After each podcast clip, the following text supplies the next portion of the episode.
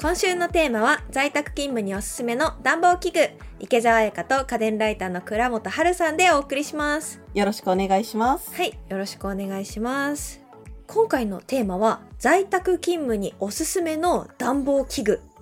なんですけどそろそろ寒くなってきましたね。そうなんですよ。あの 結構寒くなってきたんですけどただパソコン時間が長くなるとですね、えー、暖房代も上がってきちゃう。最近在宅勤務の人が増えてるのでエアコンを使う機会は多いと思うんですけれどエアコンって実はあの冷房より暖房の方が電気代かかったりするんですよ。えそうなんですね。そうそうなんです。まあというのもですねあの冷房って結構下げる温度5度ぐらいだったりするんですけど、うん、暖房って10度20度上げたりするので あの部屋の温度が外と一緒だと実は部屋が今こう4度しかないとかそういう人は20度とか上げなきゃいけないからどうしても能力的に消費電力が上がっちゃうんですね。ということでおすすめしたいのがスポット暖房です。そっか結構エアコンって部屋全体を温めますもんね。はい。だからやっぱり効率悪いんですよね。でももう、うんうん、あのパソコンの前でずっと座ってるんでしたら一箇所であのもうその周りだけ温めるっていう方があの電気代は絶対抑えられますしまあ効率的かなと思います。2年ぐらい前かな。これで冬も快適リモートワーク向け暖房家電ということであの足元暖房の方をいろいろ進めていただいた記憶があるんですけれども。そうなんです。えっ、ー、とシャープ57のやりましたね、うん、はい。あの足元暖房でデスクをこたつにするような暖房とかあとはあのデスク下に置ける足元ヒーターとかを入れたんですけれどもあのもうこちらを入れてる人はわかると思うんですが足を温めるだけでも結構体ポカポカするんですけれどもどうしても末端神経っていうのは冷えやすいんですね。うん、で足を温めたら今度気になるのは手。どうしても、ね、あの、うん、パソコンキーボードとか売ってると手はあのなんて言うんでしょう。膝の上にブランケットとかかけてもその中に入れてるわけにはいかないので手元暖房を今回はフィーチャーしようかなと思っております。いやあのね手元って本当に冷えるしこう冷えたら動かなくなってくるんですよね。なんか関節が痛くなったりとか。しびれてくるっていうか。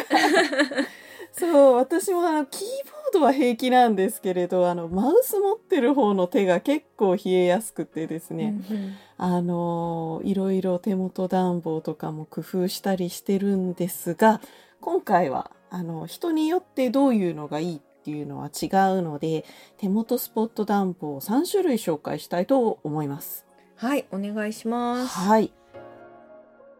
一つ目私も使ってるんですが、えー、デスクマットタイプの暖房になります。実は手元に今も持っております、はい、私も同じもの使ってますねこれ。やっぱり。そうこれえっ、ー、となんて言うんでしょうパソコンのキーボードの下に弾ける何でしょうね。撥水加工がされた。そうそうランチョンマットを横長にしたような、えー、デスクマットタイプの暖房なんですが防水加工されてて上にあのコップとか乗せてちょっと倒れたぐらいでも大丈夫っていうようなものなんですね。で、えーと、一応私が使ってるのは温度設定も切り替えられて、うんだいたい30度ぐらいから50度ぐらいまで、えー、3段階ぐらいで切り替えられるようになっております。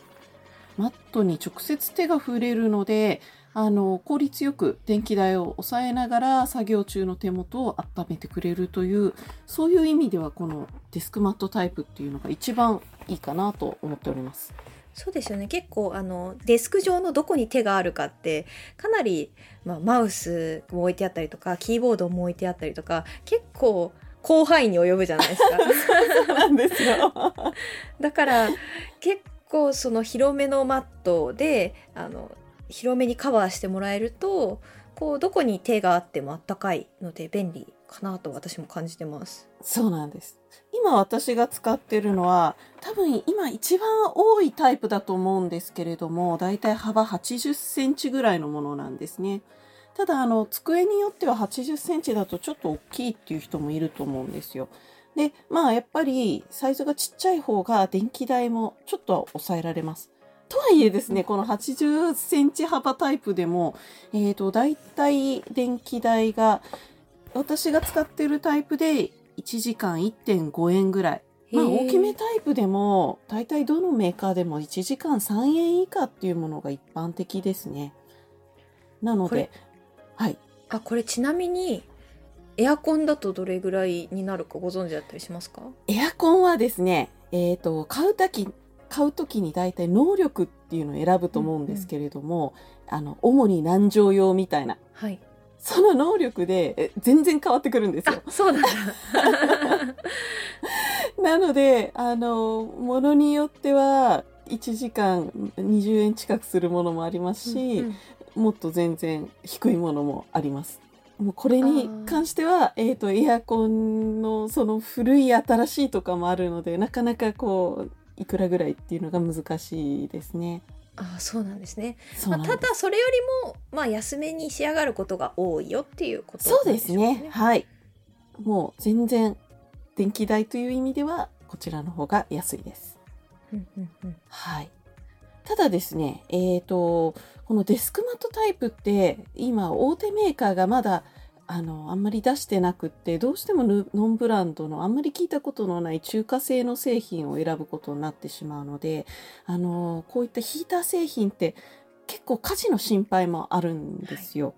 なので、えっ、と、選ぶときに PSE マークがついたものを、これ PSE マークって電気用品安全法っていうのに準拠してますという製品なんですけれども、ちゃんとあの安全管理して作ってますよっていうものを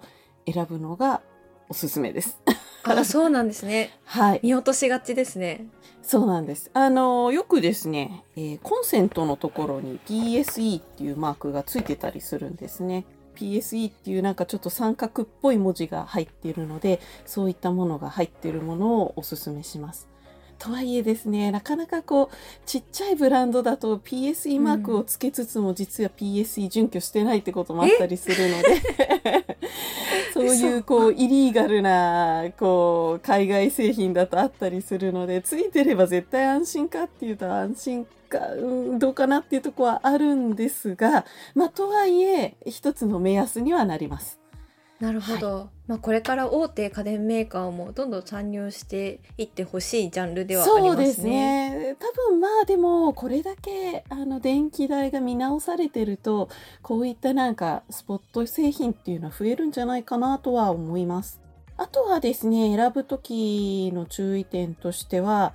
まあ、マウスとキーボードの範囲っていうのは、結構人によって違うので、その範囲に収まるものを選ぶっていうことですかね。だいたい私だとキーボードとマウスの幅で50センチぐらいなんですけれども、まあ大きめだと大きめな分私そこにあのマグカップを置いて、で、これヒーターの上置くだけで意外にマグカップの中のあのコーヒーとかも冷えにくくなるので。ああ確かにそういう効果も。そうなんですよ。あの、最高でも大体どの製品も50度ぐらいなので、熱々には全然ならないんですけれども、でもあの、キンキンに冷えたりしないっていうのは個人的にすごい嬉しい 副次的なメリットですね。はい。そうですね私もあの倉本さんと多分同じもの使ってるんですけど8 0センチぐらいのものを使ってて結構、もうちょうどいい感じです、そう。結構80センチってキーボードとマウスから、なんて言うんでしょう、はみ出る。すごうく私の環境だと余裕があるんですけど、はい。なので、あの、もしかしたら狭い机を使ってる人だと、はみ出てしまうかもしれない。のは気をつけてほしいです。あとですね、はい。えっ、と、私とかはデスクトップパソコンを机の下に本体を入れて、デスクの上はモニターだけにしてるので、まあ普通に使ってるんですけれども、ノートパソコンを利用してる方は、できれば冷やして使っていただきたいので、あの、デスクマットヒーターの中でも、エリアを分けて上の方だけ温めたり下の方だけ温めたりとかエリア範囲を指定できるものもあるのでそういう人はえっ、となんて言うんでしょうノートパソコンの範囲は温めないような製品を選んでほしいと思います。そうですよねパソコンって結構熱に弱かったりとかあの熱くなりすぎると熱暴走を起こしてしまったりとかそうなんですよいうこ。とがあると思うので、はいそこは結構注意が必要そうですね。そうですね。結構もうノートパソコンで全部やっちゃうっていう人も増えてるので、そういう人は気をつけてほしいです。でもどうしてもこの製品しかないっていう場合は、あの今ちょっとノートパソコンを浮かせて使えるような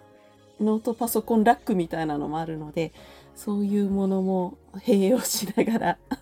使っていただきたいと。確かにこのあの家電最前線でも、はいその PC の後ろにつけるスタンドみたいなものをご紹介したことがあるので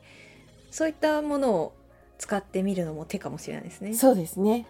まあ、あんまりノートパソコン浮かせちゃうと今度はあのせっかくのヒーターに手が乗らないってことになるので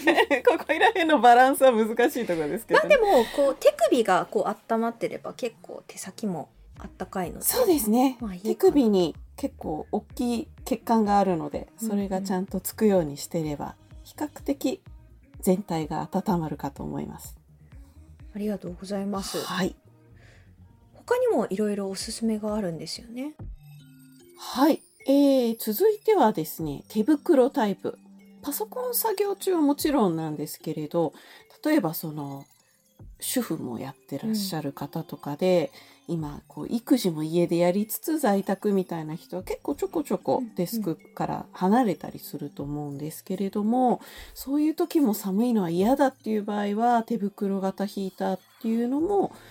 利用するのは手かなと思っております。あの IKEA さんがはいはい。大好きな参考さんが、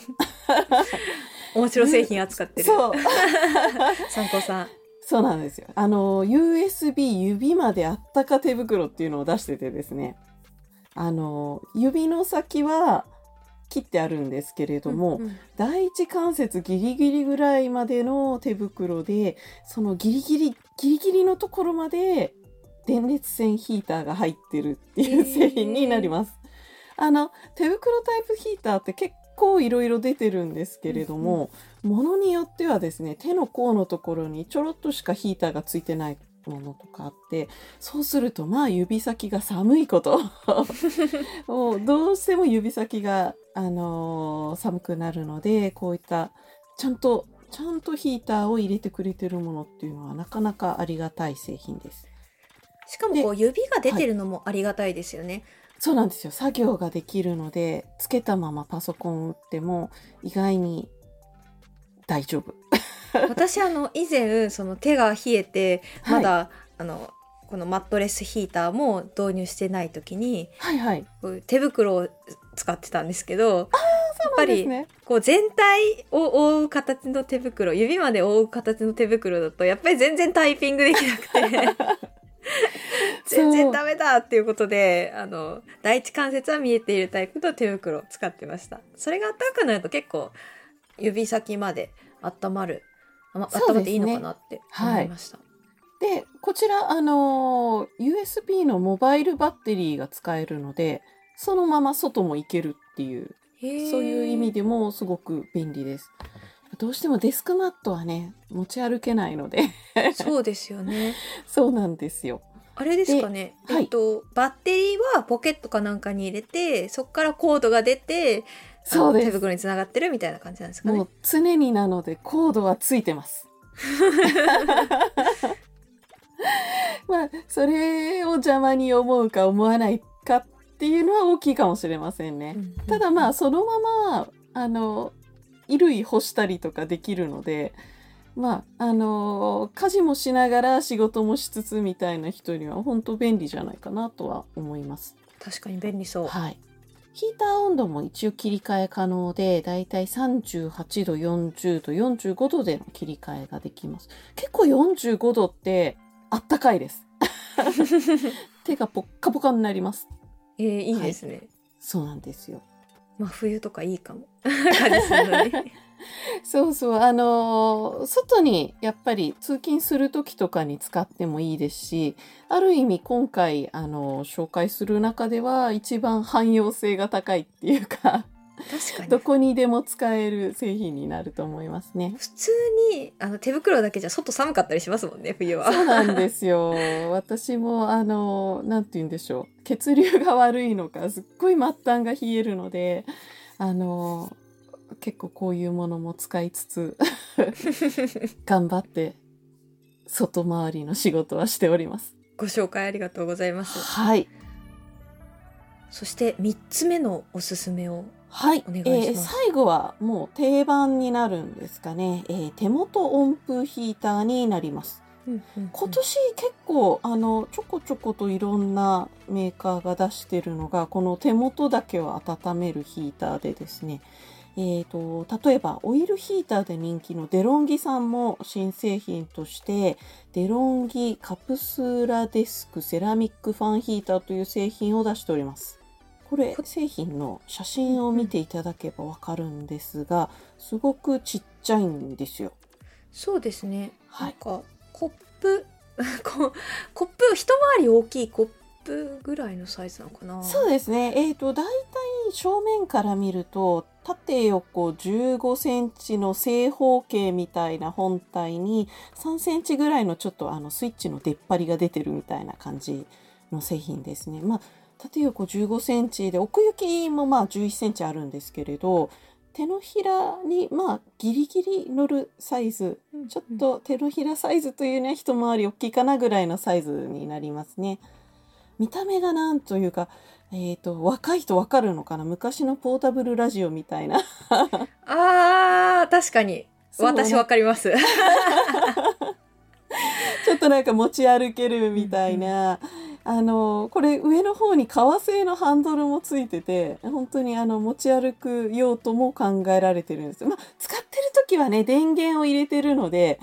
音符出したまま持ち歩いたりとかもちろんできないんですけれど、まあデスクで使って仕事が終わったらそのままリビングに持ってってみたいな使い方ができる製品です。確かに結構お皿洗ってる時とかめっちゃ寒かったりするから そういうところにも持ってってこうそう出すとかそうですね。確かにそういう使い方もできますね。まあただももちろんこれあのーうん防滴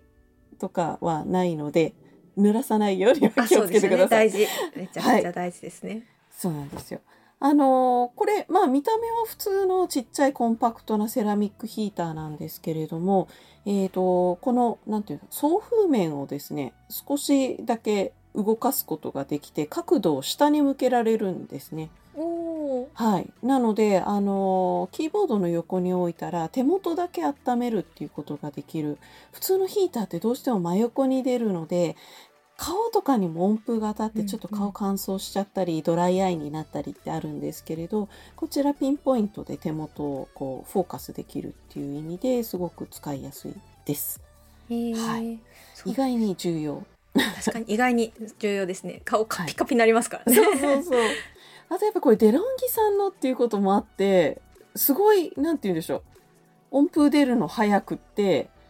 意外に見た目よりパワフルです。へえお音はだい、どうどれぐらいですか？音がですね、だいたい30デシベルぐらい。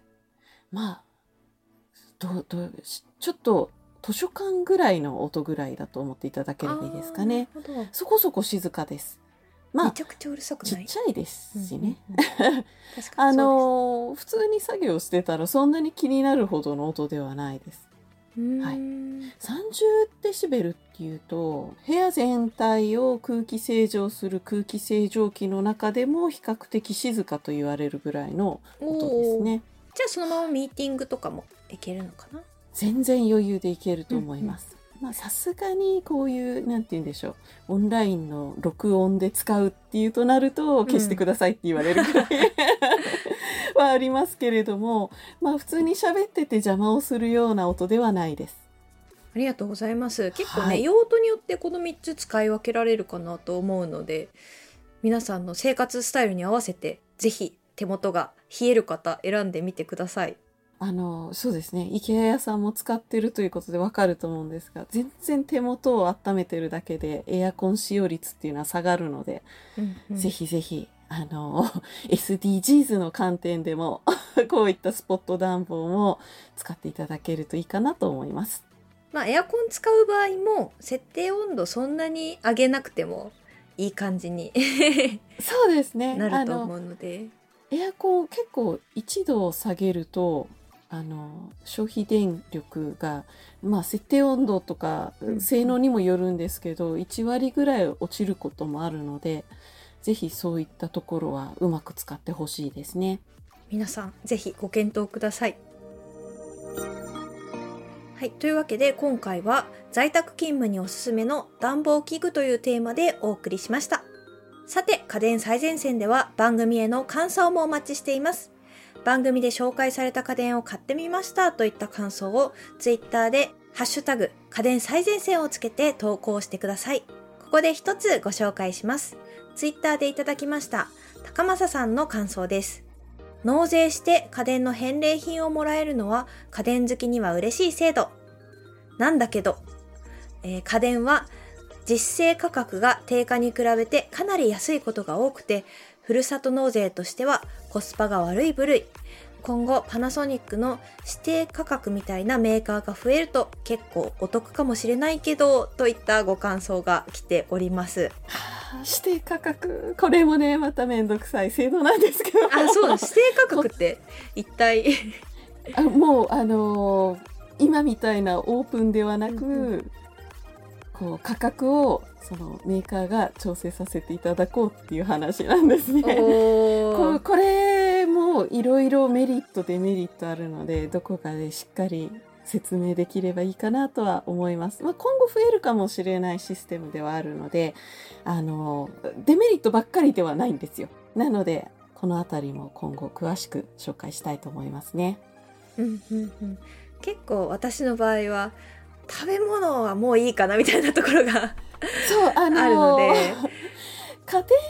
人数が少ないと、どうしても食べ物って余っちゃったりもしますよね。よねあの返礼品の食べ物って結構ドーンとくるものが多いので。そうなんですよなのでまあ選択肢の一つかなと思ってますそうですね。はい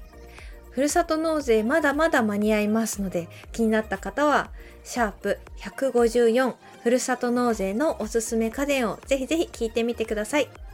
そして番組のフォローもぜひお願いします。最新話が配信されるたびに通知を受け取れますので聞き逃すことなく家電の最新情報をチェックすることができます。お聞きのポッドキャストアプリで家電最前線の登録をぜひぜひお願いします。最後に番組からリスナーの皆さんへのプレゼントのお知らせです。11月のプレゼントは、シャープ149、5000円以下の高コスパ家電キッチン編でご紹介したレコルトのコードレスミニチョッパー RCP5 です。1名の方にプレゼントします。応募にはキーワードが必要です。今回のキーワードは、コードレスで簡単調理。お聞きのポッドキャストアプリの番組概要欄、または番組のホームページやツイッターのプレゼント応募リンクからご応募ください。締め切りは12月15日木曜日です。